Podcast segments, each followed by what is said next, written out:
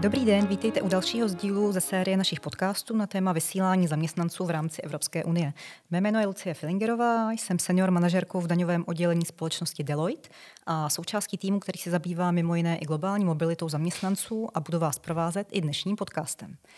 Dnes se budeme zabývat problematikou kontrol ze strany úřadů v oblasti dodržování povinností plynoucích z Evropské směrnice o vysílání pracovníků a možnými sankcemi a pokutami, které mohou příslušné úřady, ať už české nebo z jiných států Evropské unie, na zaměstnavatele za nedodržení povinnosti uvalit.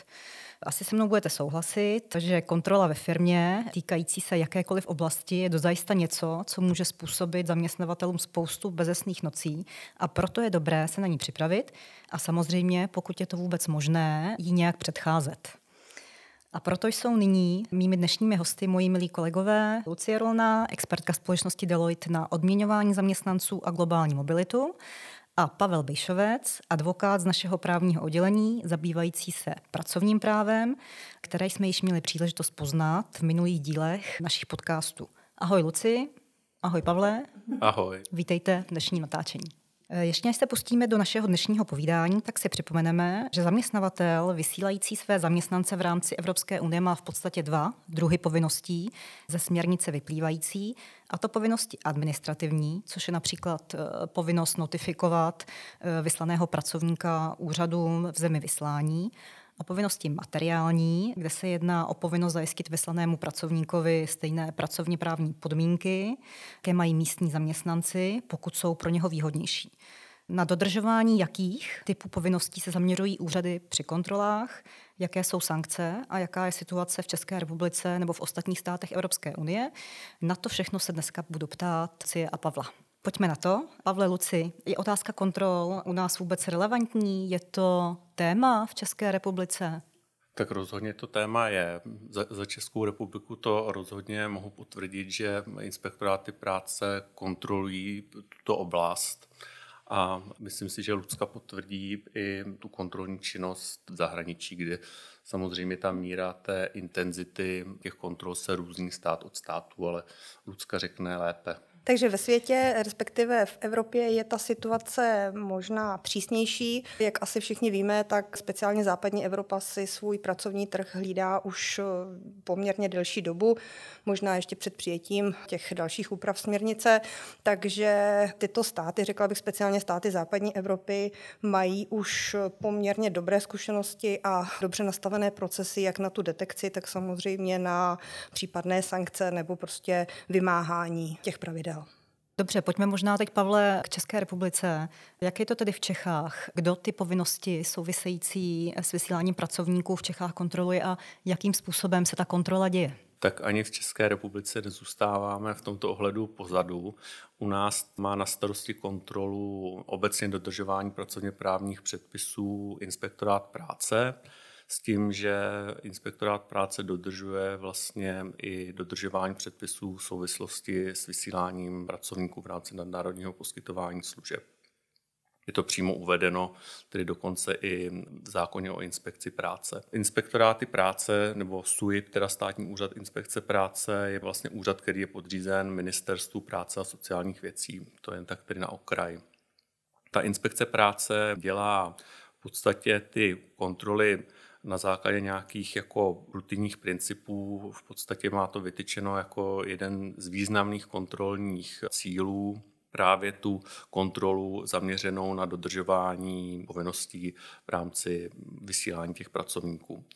Kromě toho asi nikoho nepřekvapí, že krom toho, že ten inspektorát může zahájit tu činnost jako z vlastní iniciativy, tak tu inspekci práce, respektive tu kontrolu, je možno zahájit i na podnět. Takže tam může samozřejmě dojít k tomu, že nějaký nespokojený zaměstnanec vlastně iniciuje zahájení té, té kontroly, pak je to teda na, na, na ten podnět zahájeno ta kontrola.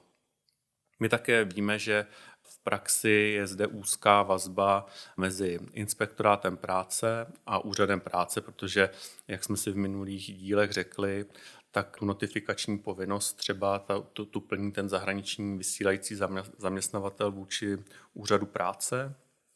Ta spolupráce vlastně spočívá v tom, že ty inspektoráty v rámci té součinnosti zjistí, u kterého toho zaměstnavatele došlo k vyslání těch, těch zaměstnanců, takže oni de facto tím pádem ví, koho vůbec mají, mají kontrolovat. No a nebo jako příklad další bych uvedl, jak může ta kontrola být zahájena, že zkrátka je zaměstnanec vyslán k nějakému odběrateli služeb a tam s okolností proběhne nebo probíhá nějaká kontrola s okolností, tedy se tam vyskytne a pak může být teda dotazován ze strany toho inspektorátu, o jakého zaměstnance se jedná a potenciálně i takhle by připadala v úvahu, by připadalo v úvahu, že by ta kontrola byla zahájena. Co bych ještě možná v této souvislosti zmínil, je, že si je zapotřebí uvědomit, že vlastně ta kontrolovaná osoba je ta zahraniční, zahraniční osoba. V minulosti tam krátce nějaké ty administrativní povinnosti plnila ta lokální entita, k níž byl ten zaměstnanec slán. To samozřejmě těm inspektorátům práce trochu usnadňovalo tu práci z hlediska té kontroly, přece jenom jako tím, že ten subjekt je tady, tak ta komunikace asi probíhá s nás. Nyní teda ty povinnosti plní de facto kompletně ta zahraniční osoba, no ale e, i tak e, ty inspektoráty práce se s tím umí poradit. I zákon, zákon o inspekci práce de facto promítá nějaké jako evropské pravidla, které předpokládají, že k tomu, aby docházelo k efektivnímu vymáhání těch pravidel, budou ty jednotlivé státy mezi sebou spolupracovat. Tudíž jsou tam vlastně nějaké práva a povinnosti těch kontrolních orgánů, aby docházelo právě k té efektivní kontrole. Takže třeba jsou tam nějaké povinnosti v oblasti výměny informací, Protože jen tak bude samozřejmě ta kontrola efektivně probíhat. A jsou tam další povinnosti, které jsou, nebo respektive formy spolupráce, které jsou spojeny například s doručováním některých typů písemností do zahraničí, když se doručuje ta písemnost do zahraničí, tak vlastně ten zahraniční orgán tam může hrát nějakou svoji roli a naopak, když se třeba doručuje do České republiky, tak inspektorát práce taky by měl být nápomocen v určitých případech. Slyšela jsem, že inspekce přitvrzuje v České republice. Je to tak? A možná potom, Luci, na tebe, jestli vidíš nějaký posun v té kontrolní aktivitě i v jiných státech Evropské unie? Já bych řekl, že dá se říct, že inspekce práce přitvrzuje, tak to už jenom v podstatě, když bychom si porovnali ty statistiky, tak třeba v roce 2018 uložila inspekce pokuty celkové výši kolem 300 milionů korun, v tom roce 2021 kolem 380 milionů korun, tak jenom z téhle částky jako už z toho něco vyplývá.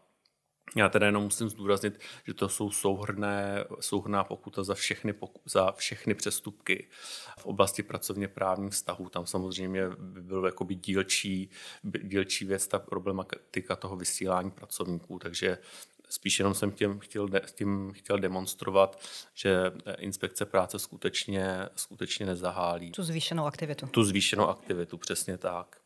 Takže já bych skutečně řekl, a i v praxi to vidíme, a řekl bych i z rozsahu toho, jak často nás ti klienti oslovují v této oblasti, že to v praxi vidíme, že ta zvýšená intenzita je.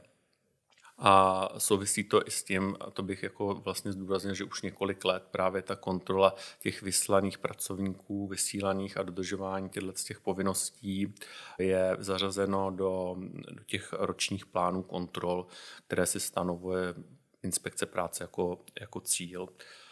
No možná ještě jeden pohled, který by stál za zmínku, no to i teda vlastně, když bych vzal třeba ten rok 2020, tak tam eh, možná by se dalo říct, že ta intenzita nebyla tak významná, ale tam to asi jako dost významně souvisí s tím, že to byl covidový rok, kdy i inspekce práce měla jako do jisté míry trochu jiné starosti a měla nějakou i jinou agendu, která právě třeba souvisela právě s nějakými podporami a tak podobně. Takže tam možná nějaký jako by k výchylce třeba došlo, ale říkám, teď, teď teda vidíme, že to roste je tam skutečně větší riziko těch kontrol. A to samozřejmě i tí, souvisí s tím, že potom, co skončil ten covid, tak došlo k těm restrikcím ohledně toho cestování a že i teď vidíme, že skutečně ty zaměstnavatelé mnohem častěji ty zaměstnance vysílají na služební cesty. Luci, přejdeme k tobě a k situaci v Evropě. Nevím, jestli je to fáma, ale slyšela jsem, že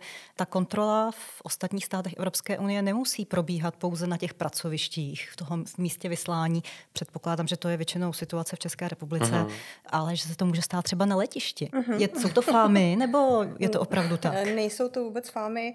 Jak jsem říkala v úvodu, v podstatě ta kontrolní činnost, kontrolní činnost v té hlavně západní Evropě, nebo v těch evropských státech je výrazně vyšší a to jak co třeba do počtu, tak řekla bych i co se týče detekce, tak výrazně inovativnější. To znamená, příslušné orgány, ať už je to třeba inspektorát práce nebo úřad práce, podle toho ten, který orgán v dané zemi působí, nebo má na to vliv, může mít i více pravomocí a co se týče té detekce, tak jsou zvyklí po těch eh, x letech už, co si hlídají pracovní trh, tak jsou samozřejmě zvyklí využívat všechny možné prostředky. To znamená, ano, v začátku jsme se mohli bavit o tom, že třeba přijeli na parkoviště výrobního závodu, identifikovali cizí zahraniční SPZky, na základě toho vlastně oslovili toho zaměstnavatele, komu patří ta auta, zda se jedná o zaměstnance nebo obchodní partnery a tak dále. A zda tedy jsou splněny ty příslušné podmínky. Máme případy i třeba z kancelářských budov, kdy si vyžádali vlastně knihu návštěv a zase postupovali tak, že to jméno, které působilo zahraničně cize, tak eh, oslovili zda se jedná o zaměstnance a pokud ano, tak zda jsou splněny příslušné eh, povinnosti. Eh, nicméně, jak si zmínila to letiště, ano, máme i takové zkušenosti, že v podstatě pokud třeba čekáte na odlet letadla, nebo čekáte na svého obchodního partnera, který vás na letišti vyzvedne, máte otevřený notebook, pracujete, dá se s vámi do řeči někdo, vy ho máte za nějakého turistu, se kterým si jenom prostě povídáte a po 20 minutách zjistíte, že si povídáte s příslušným pracovníkem inspektorátu práce. To znamená, díky tomuhle on zjistí i poměrně dost informací, obzvláště pokud se pochlubíte tím, pro jaký závod nebo pro jakou firmu pracujete a že jste v dané zemi služebně. Takže i tohle to se dá využít. Máme případy, kdy vlastně využívají i třeba Facebooku a podobně, to znamená těchto sociálních platform, na základě kterých jsou schopni identifikovat pobyt dotyčného zaměstnance. Je to jeden z častých dotazů zaměstnavatelů, protože samozřejmě každého zaměstnavatele napadne, můj zaměstnanec tam prostě jezdí, pohybuje se v terénu, tak jak na něj můžou přijít? Můžou poměrně snadno.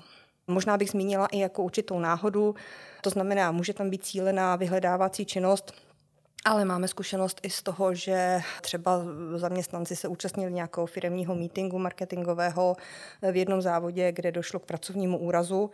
V souvislosti s tím přijel inspektorát práce, vyžádal si vlastně seznam všech lidí, kteří se v tu dobu na pracovišti nacházeli a bohužel se zjistilo, že toho mítingu se účastní všichni zaměstnanci daného koncernu z celé Evropy a bylo zjištěno, že vlastně nejsou splněny vůbec ty povinnosti a vzhledem k tomu, že ta akce byla rozsáhlá, tak i ty pokuty byly opravdu velice, velice vysoké. Když jsme u těch sankcí pokut, tady furt mluvíme o peněžní sankci, peněžní pokutě, je to někde ještě tvrdší? Je to tvrdší, může to být tvrdší. Tady asi bych zmínila jednu věc. Jednak se bavíme o těch sankcích jako finančních. Důležité ale je, že pokud vlastně dojde třeba k porušení těch materiálních povinností, tak ten zaměstnavatel je povinen vlastně doplatit těm zaměstnancům třeba ty adekvátní finanční podmínky. Takže to je vlastně i další dopad na hospodaření té firmy, protože měli jsme případ, kdy Vlastně firma vyslala 10 svých zaměstnanců, taky byla to nějaká marketingová akce, přišel na, na kontrolu příslušný orgán, zjistil, že nejsou splněny, že jsou splněny sice ty administrativní povinnosti, ale že není splněna ta materiální podmínka, to znamená, ten zaměstnavatel byl povinen prokázat, že těm zaměstnancům doplatí do té příslušné výše adekvátní mzdy, která v daném státě prostě platí. Takže, a nebylo to malá částka. Takže i tohle to může být. No a z těch nemateriálních položek bych zmínila Buď to mm, tím je specifické třeba Švýcarsko, které nastavilo režim třikrát a dost, to znamená, pokud třikrát nějakým závažným způsobem porušíte ta pravidla, tak vám pozastaví činnost na svém území po dobu pěti let, což si myslím, že stáhnout se v dnešní době na pět let ze švýcarského trhu může firmu hodně bolet. To je jedna věc, taková ta hospodářská. No a ta další je, že to může mít dopad i do trestního práva, protože jsou státy, které tvrdě vymáhají plnění těch povinností. Takže vzhledem k tomu, že v některých státech musí mít zaměstnavatel určenou kontaktní osobu, tak pokud ty povinnosti plněny nejsou, tak kontaktní osoba bude samozřejmě pokutována, ale může být dokonce i uvězněna, pokud se zjistí nějaký rozsáhlý přestupek. A v některých státech dokonce platí, že i v případě porušení těch předpisů, tak ten dopad nebude jenom na zaměstnavatele, ale i na toho zaměstnance, takže i váš zaměstnanec teoreticky může strávit noc ve vězení. Už asi není jak víc tady posluchače vystrašit. Dobře, v České republice předpokládám, že zůstáváme u uh, sankcí převážně finančního rázu, případně nevím, jestli se můžeme také potkat s nějakými sankcemi uvolenými na zaměstnavatele z titulu nemůžu zaměstnávat eh, po nějakou dobu, mám nějakou stopku, jak říkala uh, Lucka ohledně švýcarská. Tak u nás je to primárně skutečně o těch pokutách, takže tam můžu jenom připomenout co už zaznělo v těch předešlých dílech, že za nesplnění oznamovací povinnosti a nevedení evidence je možno uložit pokutu až 100 000 korun. Pokud ten zaměstnavatel nemá v místě pracoviště kopie dokladů prokazujících existenci pracovně právního vztahu, tak tam hrozí pokuta až 500 000 korun. A to jsou vlastně ty formální povinnosti, jak jsme si to takto rozdělili, a pak u těch materiálních povinností typu zajistit minimální mzdu tomu zaměstnanci za předpokladu, že to je pro něj výhodnější a podobně, tak tam jsou ty pokuty výrazně vyšší, když už jsem teda zmínil tu pokutu za eh, nevyplacení té minimální mzdy, tak tam je ta pokuta podle českých předpisů až 2 eh, miliony korun. V tom roce 2021, tak z těch statistik my víme, že byly provedeny eh, desítky cílených kontrol na tuhle problematiku a, a bylo uloženo desítek pokut specificky jako za tuto problematiku. Potom z hlediska nesplnění těch povinností mít v místě pracoviště kopii příslušných dokladů, tak eh, tam bylo uloženo přes 200 pokut, celkové výši kolem 3,5 milionu korun a za porušení té informační povinnosti tam bylo uloženo přes 300 pokut v celkové výši něco taky přes 3 miliony korun zhruba. Já jenom tady opět se jedná o nějaké souhrné statistiky, do kterých spadají i administrativní povinnosti při zaměstnávání cizinců, takže tam jako je těžko rozlišit, co se výslovně jako vztahovalo k tomu vysílání pracovníků, ale je zřejmé, že ty pokuty prostě padají. Co bych ještě možná jako zmínil je eh, problematika nelegálního zaměstnávání. Tam vlastně ty pokuty jsou výrazně vyšší, takže tam teoreticky to nějaké riziko může být eh, v podstatě taky, ale to, když by došlo třeba k překvalifikování toho aranžmá, že by se ve skutečnosti nejednalo o vyslání zaměstnance, ale nějaké třeba zastřené zprostředkování zaměstnávání. A to zmiňuji byť jsou to nejvyšší pokuty, tak to zmiňuji v této souvislosti na okraj, protože to není vlastně předmětem eh, toho našeho podcastu. Když to lucujeme zase z opačného směru, vysílám jako český zaměstnavatel ven, dá se říct, že víme, které z těch zemí, kam já vysílám, jsou z tohoto titulu rizikovější, kde ta auditní aktivita těch úřadů je vyšší a kde si teda opravdu dát pozor? Dá se asi opravdu rozlišit na mapě Evropy státy, které jsou výrazně aktivní a ty, které jsou méně aktivnější, nebo státy, kde vlastně ta kontrolní aktivita je o něco nižší, případně ta výše pokud je nižší, takže odpovídá třeba našemu pracovnímu trhu, ale jak jsem již zmiňovala, asi vede, nebo ten prim vede ta západní Evropa, to znamená, jsou státy typu Rakousko, Španělsko, Francie, některé země Beneluxu, které opravdu jdou tvrdě nebo vymáhají tvrdě ta pravidla, dodržování těch pravidel, administrativních pravidel, i těch materiálních pravidel a, jak jsem říkala, ty pokuty tam mohou být výrazně vysoké. V porovnání třeba s Českou republikou se nebavíme samozřejmě ve 100 tisících korunách, ale 10 tisících eurech. A tady bych asi zmínila i to, že jsme zvyklí třeba na to pohlížet tou naší optikou ve smyslu, kdy mi přijde ta kontrola, zjistí nějaké pochybení u deseti zaměstnanců, tak prostě vyměří jakoby jednotnou pokutu. Ty jednotlivé státy to většinou posuzují samostatně. To znamená, pokud já takto vyšlu tři zaměstnance a ani jeden z nich nebude mít splněn nějakou povinnost, kterou vlastně by měl mít splněnou, tak jestliže pokuta za to postižení je 2000 euro, tak v případě tří zaměstnanců bude 6000 euro a bude se to prostě takto násobit. Pavle, jak to vlastně funguje, když ta kontrola přijde? Jak to probíhá?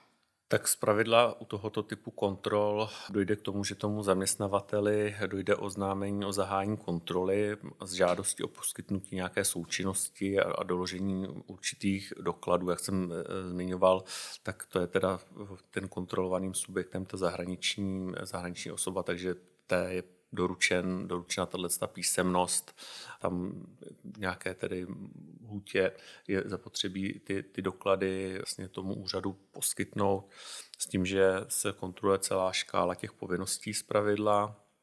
To znamená, dokládá se typicky těch kopie těch dokladů prokazující vznik pracovně právního vztahu, srozumitelně řečeno teda pracovní smlouva, Potom jsou to doklady o splnění informační povinnosti, případně vůči úřadu práce, doklady, které se týkají evidence pracovní doby, nároky na dovolenou, odměňování, výplaty mest. Taky jsme viděli, že se eh, vyžádala smlouva o vyslání mezi českým subjektem a zahraniční společností. V moderní době probíhá to dneska elektronicky výměna těch informací, nebo opravdu musíme někam dojít? Na nějaký ten úřad a, a paní předložit, takhle na stůl vysázet dokumenty? Tak eh, teď v nedávném případě, co jsme zastupovali, tak to probíhalo prostě tou formou, že se to zaslalo do datové schránky toho uh, inspektorátu práce, protože samozřejmě jako obvykle třeba u těch českých zaměstnavatelů, kdy se kontrolují ty pracovně právní předpisy, tak to probíhá tak, že tomu zaměstnavateli se oznámí, že tehdy a tehdy proběhne kontrola, budeme potřebovat ty, ty dokumenty, ale vzhledem k tomu, že tady, jak jsem zmiňoval, že se jedná o, o ten zahraniční subjekt, tak je proto asi nejvhodnější tato jako distanční varianta. Dobře, tak kontrola přišla. Takže co mám dělat, když ta kontrola přišla? Mám to začít řešit po vlastní ose jako zaměstnavatel? Nebo teda je lepší si najít pomoc právníka, advokáta, poradenské společnosti? Tak samozřejmě je to na tom zaměstnavateli, kteří samozřejmě jsou přesvědčeni, že to jsou schopni zvládnout sami. Tady zase jako tou skutečností, že kontrolovanou osobou zahraniční osoba, tak jako je pak nějak jako praktické i mít tady někoho, kdo to potom s tím úřadem je schopen v češtině řešit tu záležitost, nehledě na to, že hned od začátku lze podchytit eh, některé záležitosti a využít, bych řekl, veškeré oprávnění, eh, které ty předpisy, které upravují tu kontrolu tomu zaměstnavateli, dávají. Já bych mohl tady zmínit jeden příklad, který jsme řešili, kdy byla vlastně zahájena kontrola u jednoho zahraničního zaměstnavatele, byl vyzván k tomu, aby doložil doklady, které jsem na mátku nějaké zmiňoval s tím, že hned na začátku konto se tedy nechal zastoupit. My jsme identifikovali, že předmětem té služební cesty sem do České republiky nebylo poskytování služeb. Tam se jednalo o to, že ten zaměstnavatel sem vyslal nějakého svého pracovníka, aby ověřil nějakého dodavatele, zda je vhodný pro to, aby jim dodával nějaké služby nebo poskytoval nějaké výrobky. Takže nebylo to vlastně vyslání ve smyslu těch evropských předpisů, ale vlastně ani českých. Takže to teda bylo inspektorátu práce toto vysvětleno a inspektorát práce vzhledem k tomu vysvětlení teda už pak dál v té kontrole nepokračoval, protože to v podstatě jako nebylo relevantní. Mm-hmm. Uh... Takže tím chci říct, že, uh, že je to asi, lepší. asi je to lepší samozřejmě nechat si poradit. Souhlasila bych, ano. Luci, pojďme se ale ještě jednou podívat na tu situaci v ostatních státech Evropské unie, jak se obecně trestá to porušování povinností vyplývající ze směrnice o vysílání pracovníků v zahraničí. Reálné příklady. Máš uh-huh. něco, co bys nám ještě mohla nazdílet? Určitě, určitě. Já bych možná ještě řekla jednu věc, že v podstatě my jsme zvyklí na to se dívat tou naší českou optikou. Mám tím na mysli, jak Pavel říkal, že prostě inspektorát práce nebo úřad práce se nahlásí na tu kontrolu s určitým předstihem. Tady je potřeba říct, že v tom světě to takto nefunguje a většinou jsou to, můžou to být opravdu i přepadové akce eh, v těch výrobních závodech nebo v kancelářích, při kterých, jak už jsem zmiňovala, že třeba na základě knihy hostů v té firmě vlastně identifikují ty příslušné osoby, ale jak jsem říkala, může to to být i na ulici, na letišti a podobně. To znamená, tady nejde o to, že by zaměstnavatel na tom daném, v tom daném státě měl někde uložené ty dokumenty, jako je třeba A1, pracovní smlouva, platební výměr nebo výplatní páska a podobně.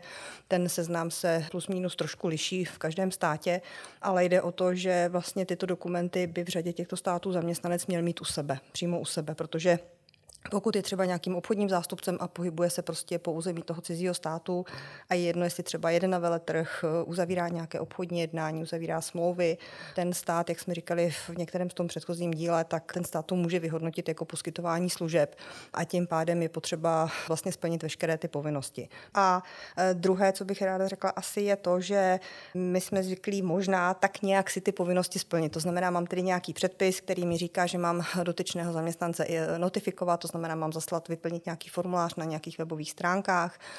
Zaměstnanec mi řekne, pojedu v pondělí až ve středu, prostě budu, budu třeba ve Francii, odlétám v pondělí ráno, ve finále z jakýchkoliv důvodů je opravdu jedno, jestli je to rodinný důvod, firemní důvod, prostě se usoudí, že ten zaměstnanec odjede třeba až v úterý a já pokud jsem ho, identifiko- pokud jsem ho notifikovala už v pondělí, tak vlastně jsem porušila to pravidlo a měla bych prostě poslat opravu té služební cesty. Pokud tak neučiním, tak řada států bohužel toto také pokutuje. Máme takový příklad eh, třeba ze Švýcarska, kdy právě zaměstnavatel nahlásil ve Švýcarsku, že ten, ta služební cesta bude trvat tři dny od, dejme tomu pondělí do středy, bylo to od úterý. Ta pokuta byla jednoznačná, prostě bylo to porušení těch administrativních eh, povinností zaměstnavatele a zaměstnavatel dostal pokutu 2,5 tisíce švýcarských franků. Není to úplně zanedbatelná částka. To jsou takové ty kurioznější. Možná bych ještě zmínila i případ třeba Rakouska, kdy v podstatě český zaměstnavatel nesprávně notifikoval, nevyplnil adekvátně tu hlášenku a zaměstnanci u sebe neměli A1, to znamená potvrzení o příslušnosti k sociálnímu systému v České republice. A tady platí to, že prostě vzhledem tomu, že ti zaměstnanci byli tři, tak ta pokuta byla trojnásobná, to znamená 6 tisíc euro, plus ještě nějaké další náklady související, protože samozřejmě nějaké další doklady ten rakouský orgán chtěl v Němčině, takže když mám všechno v češtině, musím prostě zajistit ještě adekvátní překlad. Takže i, i tohleto, i tohleto funguje. To, co bych možná zmínila v těch státech, možná je tady často zmiňuji, je ta Francie, případně to Španělsko. Je to z toho důvodu, že oni jsou opravdu na tak, takové ty červené země na té mapě Evropy, kterých by si zaměstnavatel opravdu měl dávat velký pozor, protože je potřeba si uvědomit, že pokud dojde k nějakému odhalení, pochybení, mého pochybení jako zaměstnavatele, tak eh, že se to nemusí vztahovat jenom na ten konkrétní případ, kdy teď prostě mě odchytili nebo mého zaměstnance odchytili, že nemá splněny ty podmínky, ale eh, máme případ, kdy ve Francii to vyvolalo prostě kontrolu za dva kvartály zpátky těch služebních cest. To znamená, na základě toho bylo zjištěno, že zaměstnavatel si neplní dlouhodobě tyto povinnosti. No a samozřejmě pak ta pokuta se nepohybuje v tisíci eurech, ale v deseti tisících eurech. Takže i tohle to může nastat a plus, jak jsem říkala, v některých státech to opravdu může vést k zákazu té činnosti, případně vyhoštění toho zaměstnance, protože prostě neplnil, respektive nesplňoval ten pracovní trh, ty podmínky toho pracovního trhu tak, jak měly být naplněny. Já jak to tady poslouchám, tak mám pocit, že se to opravdu nevyplatí zanedbát a je to především apel na české zaměstnavatele, kteří ty pracovníky do zahraničí vysílají, předtím, než někoho někam vyšlu, opravdu se na to podívat, kouknout se, kam jede, jaké jsou tam povinnosti s vysíláním a se směrnicí zpěté, po případě najít na webových stránkách příslušných institucí, co je potřeba splnit, nebo i skontaktovat, že jo, i uh-huh. poradce Deloitte určitě rád pomůže také. Určitě, já bych tady jenom řekla, že v podstatě někteří zaměstnavatelé v mém okolí se bohužel už třeba i před dvěma lety přesvědčili o tom, že je to skutečně vymáháno. Tato pravidla jsou striktně vymáhána a bohužel, jak jsem říkala, byly doměřeny docela nepříjemné vysoké pokuty, které v, pří, v řadě případů, neříkám, byly likvidační, ale udělali opravdu docela velký zásek do hospodaření té firmy. Takže řada zaměstnavatelů fakt pochopila, že to není jen tak nějaká administrativa nebo byrokracie, ale je to něco, co je opravdu jako vymáháno a sledováno a tím pádem prostě se nevyplatí to podcenit. Lucie Rolna, Pavel Bejšovec byli hosty dnešního natáčení. Luci, Pavle, moc vám děkuji, že jste si na nás udělali čas. Pokud vás dnešní díl na téma kontrolní aktivity úřadu v oblasti Evropské směrnice o vysílání pracovníků zaujal a máte nějaké dotazy, neváhejte nás kontaktovat prostřednictvím sociálních sítí. Pokud jste si náhodou nestihli poslechnout naše předchozí díly, určitě tak udělejte. A v příštím díle se budeme těšit na československý duel – Budeme mít hosta ze Slovenska a budeme diskutovat implementaci směrnice o vysílání pracovníků na Slovensku. Děkuji za pozornost a naslyšenou. Naslyšenou. Děkujeme taky naslyšenou.